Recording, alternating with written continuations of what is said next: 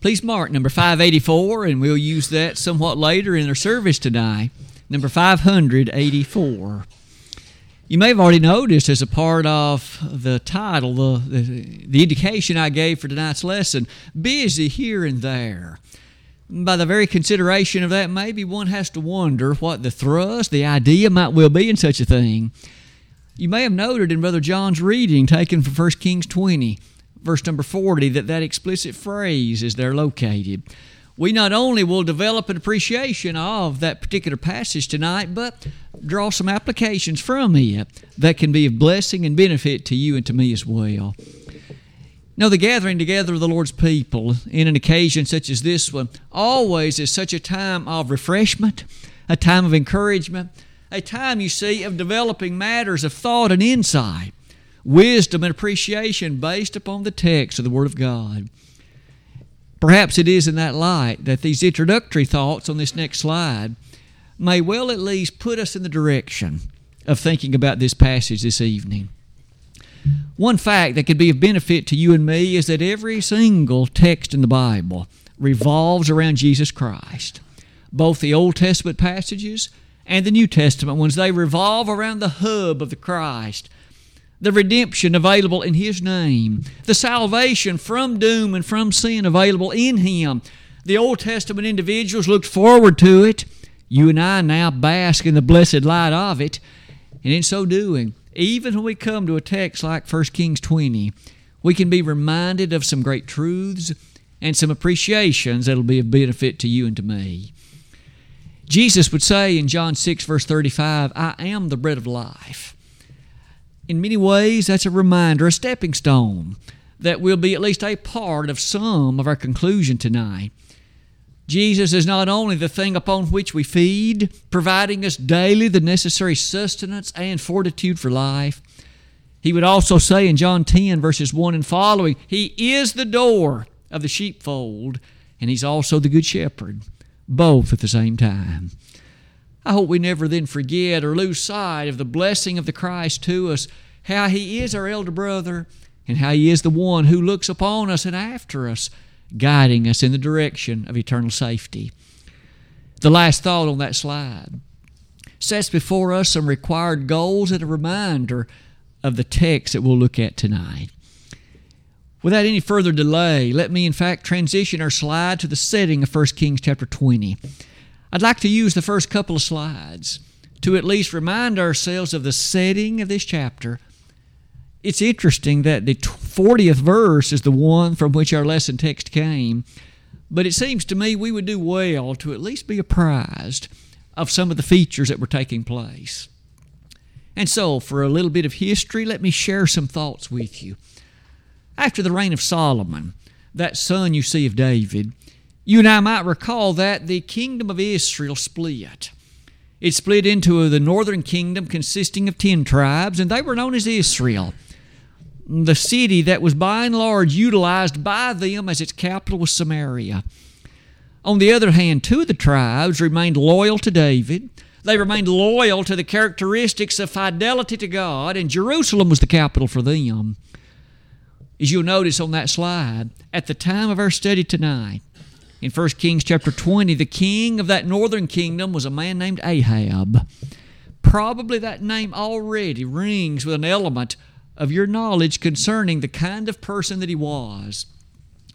1 Kings 16, verse number 30, spares us no detail. He did evil in the sight of the Lord. You might remember he had a wife named Jezebel, and surely she didn't encourage him in any way that was godly. She didn't encourage him in any way that was faithful, but rather these two encouraged idolatry. They encouraged evil amongst God's people, and they wrought much heartache among the northern kingdom of Israel. You may notice the next point on that slide, however, at the same time, one of the first observations that chapter 20 makes. You may note verse number 1. It says, The king of Syria this chapter is going to set before us a conflict between Syria on the one hand and the northern kingdom of Israel on the other. So Ahab will be the king of, of Israel, the northern kingdom. You may go ahead and notice in verse 1 who the Syrian king at the time was a man named Ben Hadad. He will be often mentioned throughout the text of the chapter.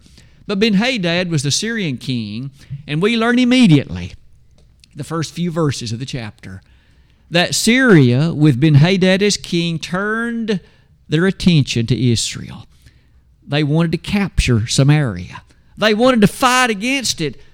And at this time, at least, Ben Hadad and the Syrian forces looked to be the stronger. It appeared as if they would have the upper hand. And in fact, as the chapter begins, may I draw your attention to verse 3 Thy silver and thy gold is mine, thy wives also, and thy children, even the goodliest, are mine. Ben Hadad directly told Ahab, Look, you can't defeat me. Your wives are mine, your silver is mine, your gold is mine, even your children are mine. I'm going to take them. He thus asserted that all these things, though they were Israelite in thrust, Ben Hadad said they belonged to me. You and I might immediately be taken aback if someone were to come and directly challenge and take away the things that we had accomplished and the things we had acquired. But that's what Ben Hadad did. However, things only get worse. In the next verse, verse number four, the king of Israel, that's Ahab, he answered and said, My Lord, O King, according to thy saying, I am thine and all that I have. He was willing to give it. He was willing to give his wives, his children, his gold and his silver. He apparently felt as if Ben Hadad was of sufficient strength, he would not be successful in fighting against him, and thus he was willing to allow these things to be taken. May I offer you this thought as that chapter proceeds again at the outset? We learn something rather interesting. Here was a king of Israel, and you and I have seen so often God promising to them that if you will faithfully follow me, I will deliver you. Ahab was a faithless and weak man. He did not have his heart where it ought to have been. And as such, he was here unwilling to trust in the God whom he ought to have adored and as such, he found himself in a very serious lot. Look at what follows it. In verse number 5, the messengers came again and said, Thus speaketh Benhadad, saying, Although I have sent unto thee, saying, Thou shalt deliver me thy silver and thy gold and thy wives and thy children, yet I will send my servants unto thee tomorrow about this time, and they shall search thine house and the houses of thy servants, and it shall be that whatsoever is pleasant in their in thine eyes, they shall put it in their hand and take it away. May I paraphrase? Here, Ben Hadad wasn't satisfied with what Ahab was willing to give him the wives, the children, the silver, and the gold. Ben Hadad responded and said, I've got another message for you, Ahab.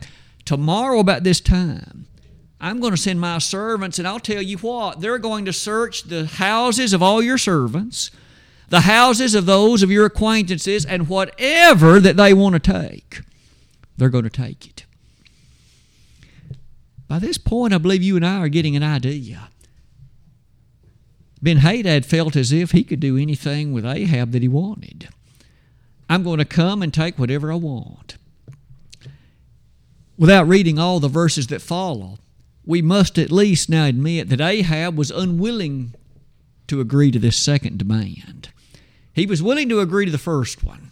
You can take my gold and my silver, my wives and my children, but I'll not agree to you coming and taking anything that you want out of all the houses and the lands of the people. For that reason, on the slide, may I ask you to note that when we come to verse number 9, we see Ahab's response is that which I briefly summarized. But the next verse and the next slide brings you to note this. In verse number 13, a prophet was sent by the God of heaven, and he brought a message to Ahab. I've summarized it at the top. This prophet had some wonderful news for Ahab. The prophet told him you will battle against the Syrians, but you will be victorious. The Syrians were not going to win this. Ben Hadad was not going to be the one triumphant against Ahab, at least on this occasion. To note exactly the wording of it in verses 13 and following. You may take note of some of the numbers presented. The forces of Ahab are listed.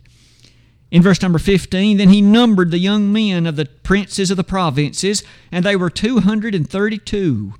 And after them he numbered all the people, even all the children of Israel, being 7,000. May I point out that wasn't an exceedingly large number. The, Syr- the, the Syrians likely outnumbered them by far. Haven't you and I often noted that the Scripture reminds all of us that if God be for us, who can be against us? Romans 8:31.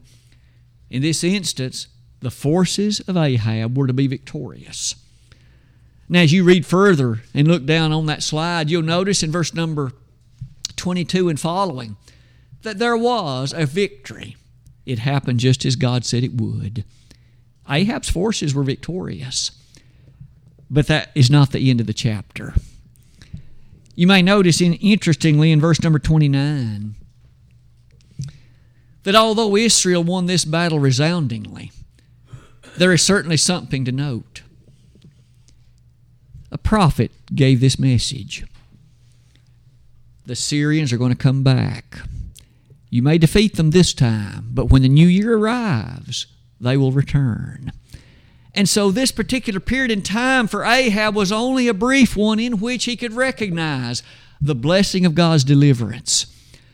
Could I point out to each of us how wise it is to always be faithful, to not rest upon a momentary element of success, because one of the things coming to us in verses 29 and 30, the Syrians came back just as the prophet said they would. How did the battle turn out this time? Allow me to read beginning in verse number 29. They pitched one over against another seven days, and so it was that in the seventh day the battle was joined. And the children of Israel slew of the Syrians an hundred thousand footmen in one day. God, one more time, had labored on behalf of Ahab and his forces, and this time they slew of the Syrians a hundred thousand in a day. In the very next verse it says, But the rest fled to Aphek unto the city, and there a wall fell upon twenty and seven thousand of the men that were left. A wall fell on and killed another twenty-seven thousand of those that weren't slain of the hundred thousand in the day one more time, God, on behalf of the children of Israel, brought a tremendous victory, a resounding victory, not once but twice. And now, as you look with me at verse number 31 and following, by this point, Ben Hadad was in a dire condition. He had tried twice and had been defeated both times. Ahab and his forces had overwhelmed him despite the fact that they were outnumbered. At this point, Ben Hadad's servants have an idea. Verse 31 His servants said unto him, Behold, now we have heard that the kings of the house of Israel are merciful kings.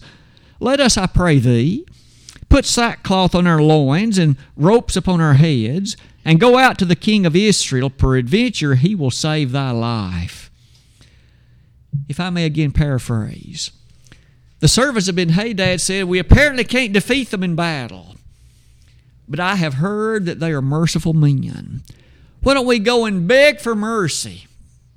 Perhaps they'll save you and us alive. And so they did. Verse number 32 So they girded sackcloth on their loins and put ropes on their heads and came to the king of Israel and said, Thy servant Ben Hadad saith, I pray thee, let me live.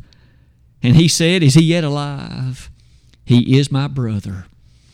Now the men did diligently observe whether anything would come from him, and did hastily catch it. And they said, Thy brother Ben Hadad. Then he said, Go ye, bring him. Then Ben Hadad came forth to him, and he caused him to come up into the chariot. Did you notice what was what took place? Ahab not only showed mercy to this Ben Hadad, he treated him and called him my brother. He, in fact, embraced him with open arms and encouraged upon him a covenant, an association, a togetherness, a livelihood. At that point, the chapter rather quickly races to its conclusion. And it does so in the words you may notice on that slide. Another prophet at this point is brought by God to bring a message to Ahab. The message, of course, may be summarized as follows. This prophet basically said, You have shown mercy. I gave into your hand a man that was to be slaughtered, and you didn't do it. I gave into your hands a man that was the enemy of the God of heaven and your enemy as well, and you didn't execute him. You preserved him alive and treated him like your brother. The chapter ends then like this. Verse number 40. And as thy servant was busy here and there, he was gone. And the king of Israel said unto him, So shall thy judgment be. Thyself hast decided it. And he hasted and took the ashes away from his face. And the king of Israel discerned him that he was one of the prophets. And he said unto him, Thus saith the Lord, because thou hast let go out of thy hand a man whom I appointed to utter destruction, therefore thy life shall go for his life, and thy people for his people. And the king of Israel went to his house heavy and displeased, and came to Samaria. Now, this scene is one that's a rather compelling one. And as you and I close the slide, we've thus noted a message was brought by way of a prophet on behalf of God to Ahab. And the message is very stern. Let's draw several lessons from this that can be of help to us. I realize none of us are Ahab. None of us are Ben Hadad per se. But remember that what was written in the Old Testament was written for our learning. It was there for precepts and for principles and for lessons. Let's note three of them tonight. Is not the first one this? I have entitled it The Mixed Blessing of Success. You may have noted a phrase that will occupy our attention, at least for much of our study tonight, will be this phrase busy here and there. The mixed blessing goes like this each of us know well, and Brother Wayne led us in prayer a moment ago in which he gave thanks, and each of us did as well, for the blessing of our capacity to provide for ourselves. And we all understand that it's God, God that does it. He is the agent through whom we're able to labor, to toil, to work, and to accomplish, and by that to acquire. In so doing, that mixed blessing goes like this God does command us to be filled with industriousness. That is to say, to work with our hands the thing that's good. Ecclesiastes 9, verse number 10, reminds all of us whatsoever thy hand findeth to do, do it with thy mind. Didn't God even to Adam in the Garden of Eden say in Genesis 2:15, "Thou shalt dress the garden and keep it." you know, Adam and Eve, did, even before they sinned, they didn't just wander around the garden doing nothing. They were supposed to be busy, to be thoughtfully and powerfully employed in doing the things that were good. Didn't Jesus say in John 9, verse 4, while it's day, it's important to work, for the night cometh when no man can work. Well, you know, the Lord at least there highlighted the industriousness and the value connected to this. But isn't it important to note the following? Ahab was a wicked king. His heart wasn't right with the Lord. He had been given to that which was evil, including idolatry. And yet, in so doing, we learn something interesting. In this setting, on two occasions, he and his forces had defeated the Syrians. It would appear that Ahab began to feel a bit confident. He began to feel as if, in his state of sinfulness, that God had looked upon him with favor and had showered him so and led him to falsely consider that everything was okay. Therein lies the consideration for us. Just because we have some wealth, and just because materialistically all seems to be fine, that does not mean that our soul is fine. It might well mean that, and we hope that it does. But many a person has been blessed with materialistic gain, and over the course of time, when they give attention and due consideration to taking care of those riches, they find themselves separated from God. It happened to Solomon.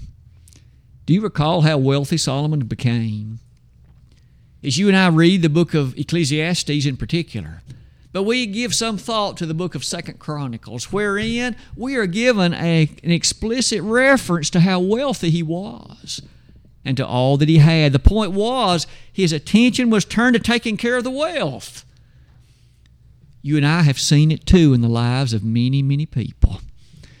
Someone who had very little and maybe faithfulness to God was easy then. But when you have so many things to look after, the pomp, the wealth, the circumstances, and all that goes with it, and one's attention is riveted on maintaining all of that. It's easy for God to play second fiddle. And it's easy for God, in fact, to occupy a place of far less priority than He should. Some of the greatest wealthy barons of our day and time have known all about this. This mixed blessing of success is a constant reminder that even in the midst of material blessing, we must re- ever recognize God's the giver of those blessings. And we must never lose sight of faithfulness to God, even despite them, and to use them for our good and His service. Are we not told in Psalm 24 1 The earth is the Lord's and the fullness thereof, the world and they that dwell therein? In many ways, that was quoted in 1 Corinthians 10. And in verses 25 and following, as Paul quoted it, the lesson was the same. You may notice further along on that slide, you and I are encouraged, in fact, reminded, to never forget a gentleman that Jesus described as a rich fool in Luke chapter 12. A rich fool. One, you see, whose crops brought forth so plentifully, whose means brought forth so abundantly that they turned him aside from serving God. He turned his attention inward. I'll build bigger barns, and then I'll say to my soul, Soul, take thine ease, eat, drink, and be merry, for thou hast much goods laid up for many years. And then the God of heaven chimed in and made this statement Thou fool, this night thy soul shall be required of thee. And then who shall these things be which thou hast provided? Did you notice?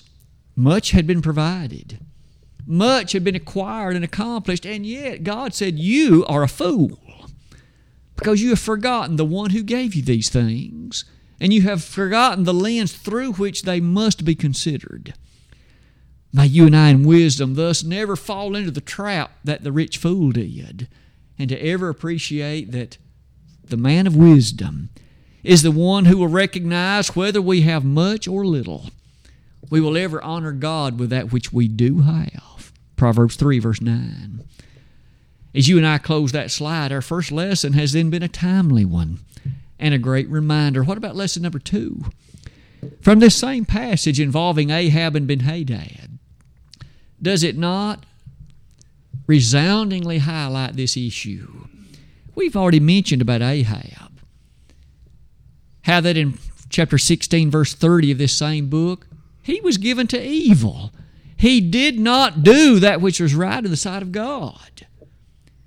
By the way, you and I know that many of his offspring will follow in the footsteps which he himself set before them. On that slide before you, could you not consider this? God, by his providential means, brought Ben Hadad right into the hands of Ahab. Did you notice? Ben Hadad reached the point in mercy of going to beg mercy of Ahab. Here was the enemy of God. God brought him to Ahab, and Ahab did not. He did not do to him what ought to have been done.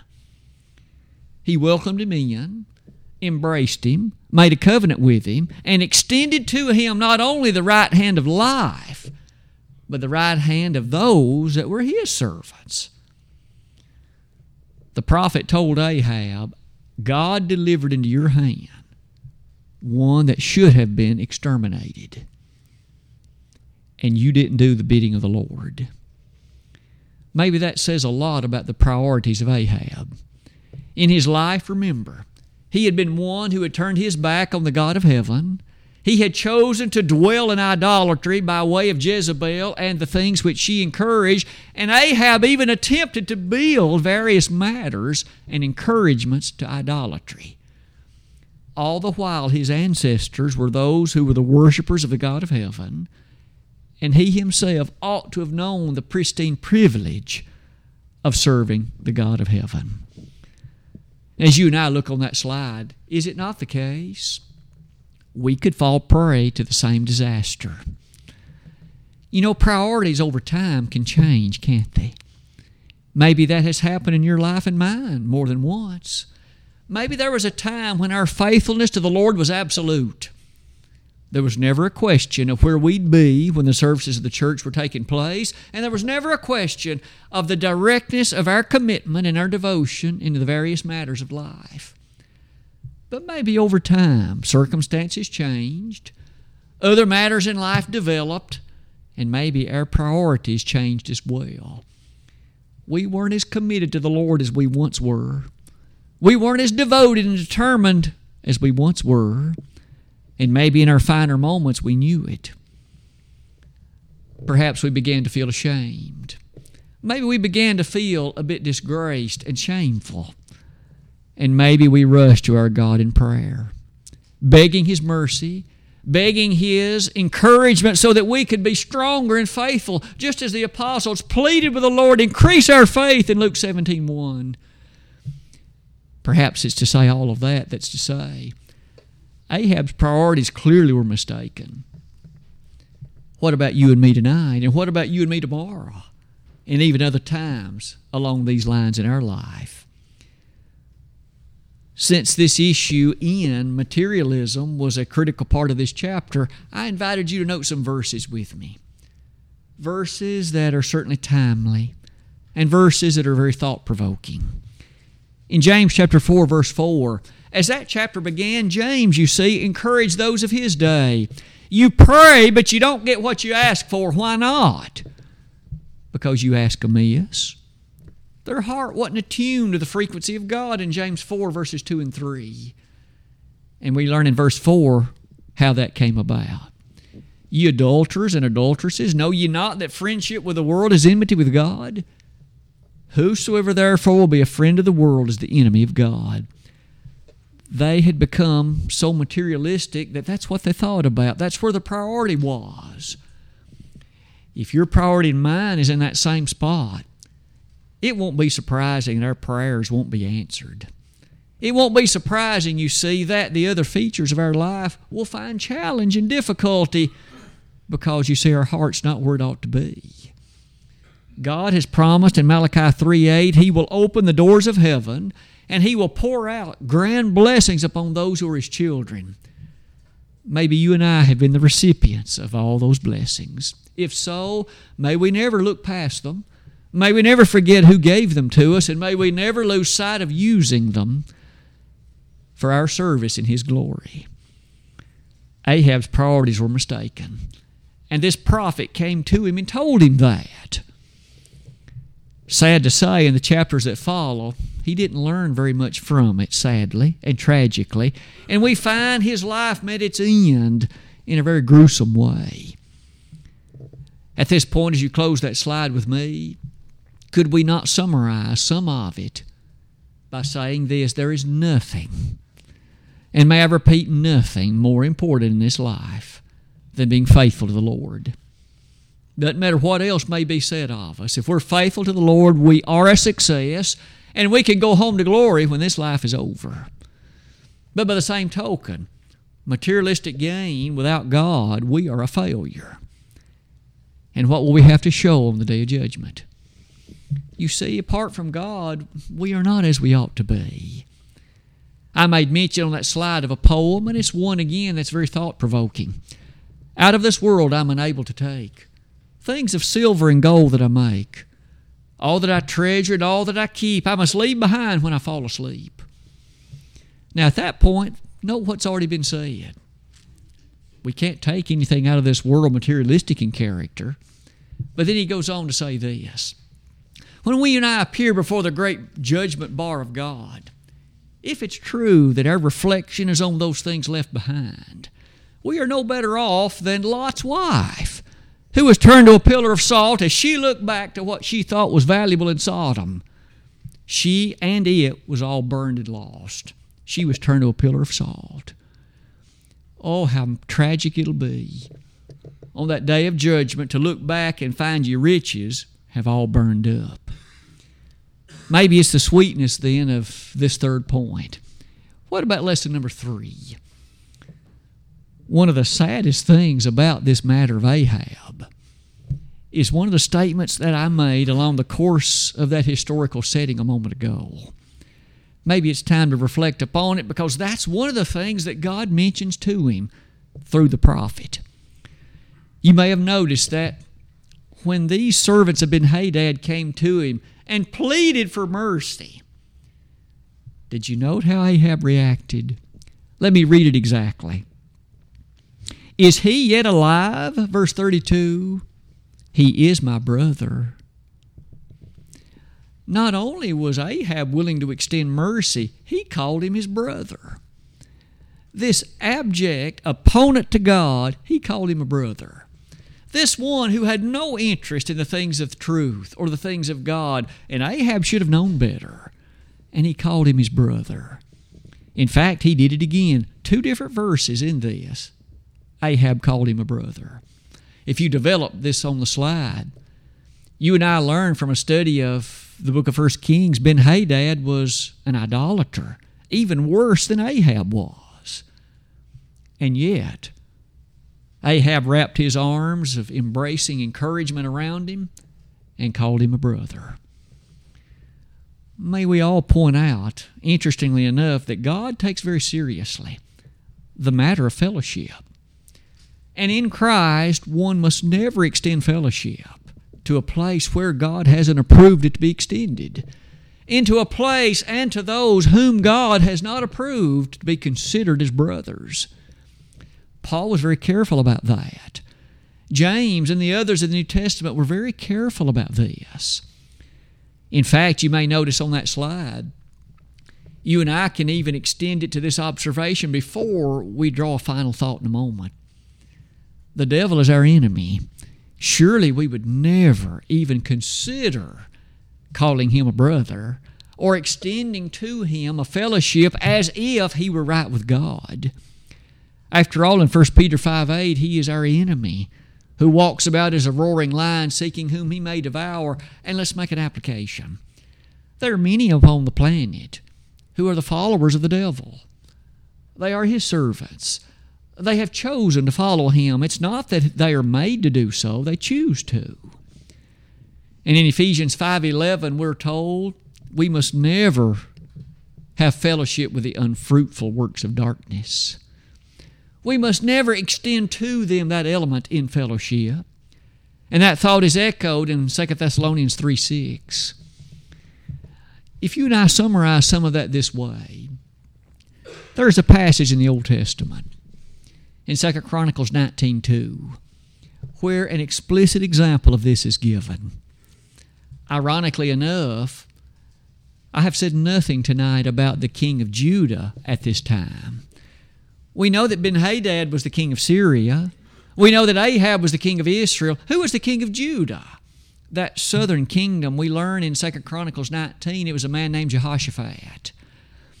Jehoshaphat, you see, was also one who should have been close to the Lord and one who should have, in faithfulness, served him. And yet, something interesting happened.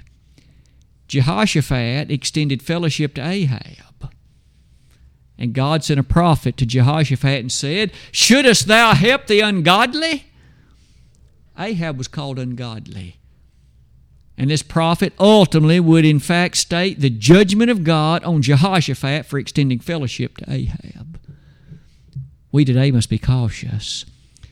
We can't give the impression that those who are not right with God are. We can't give the impression that those who are not faithful to the Lord somehow are. Even the New Testament encourages us in that way. And it does so by the passage in 2 Corinthians 6, verses 14 and following.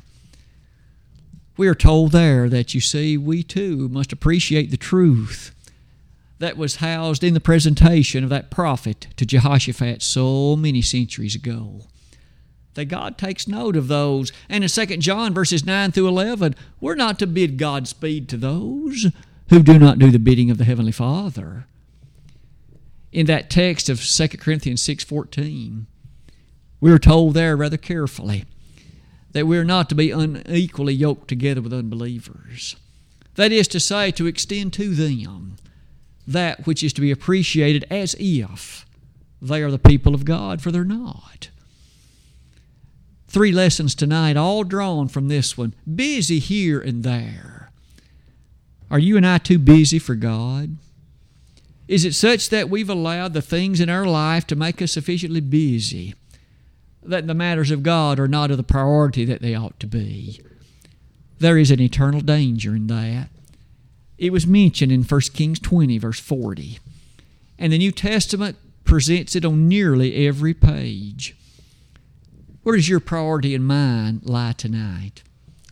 You see, may we never allow ourselves to be so busy that our priority is misplaced, that the connections of our fellowship are extended to those they ought not be, and the features characteristic of where our interest lies is certainly where it should be. Tonight, as we've assembled in this place, we have been reminded through the agency of the book of First Kings how that even then there was a lesson to be learned. And we've seen several of them tonight. As you and I analyze our life, where do we stand? If you need to make a public response tonight, please don't consider that a shameful thing. Oh, it's true that mistakes made in the past may well bring a dark cloud of understanding to our thinking, but aren't we thankful? Aren't we thankful God will forgive that? We do not need to answer to its guilt. We do not need to be burdened by the thought of what could one day be the cause and the character of it. It could be wiped from our slate. Hebrews 13, verse 20 says that once those things are forgiven, they're forgotten. And that is a great truth, isn't it? So it is the case tonight. If we could be of some assistance or help to anyone, we want you to know that God wants to forgive anything that would stand between you and Him at this time. And in fact, He sent His Son to die on a cross that that could be the case. If you and I need to make that change in life tonight, let us not be too busy to do it. Let us not be too hastily in such a way that we would let the urgency slide past us. This song of encouragement has been selected, and if we could be of some assistance, we'd love to do that. If you wish to, to become a Christian, though, in belief, repentance, confession, baptism, that too could be accomplished, and you could depart this place saved, a member of the body of Christ, sins forgiven, and marching toward eternal glory and safety. If we could be of help in any way tonight in either of these manners, or as prayers of encouragement and faithfulness and strength, we could do that too. We'd like to use this opportune time to invite anyone to come while together we stand and while we sing.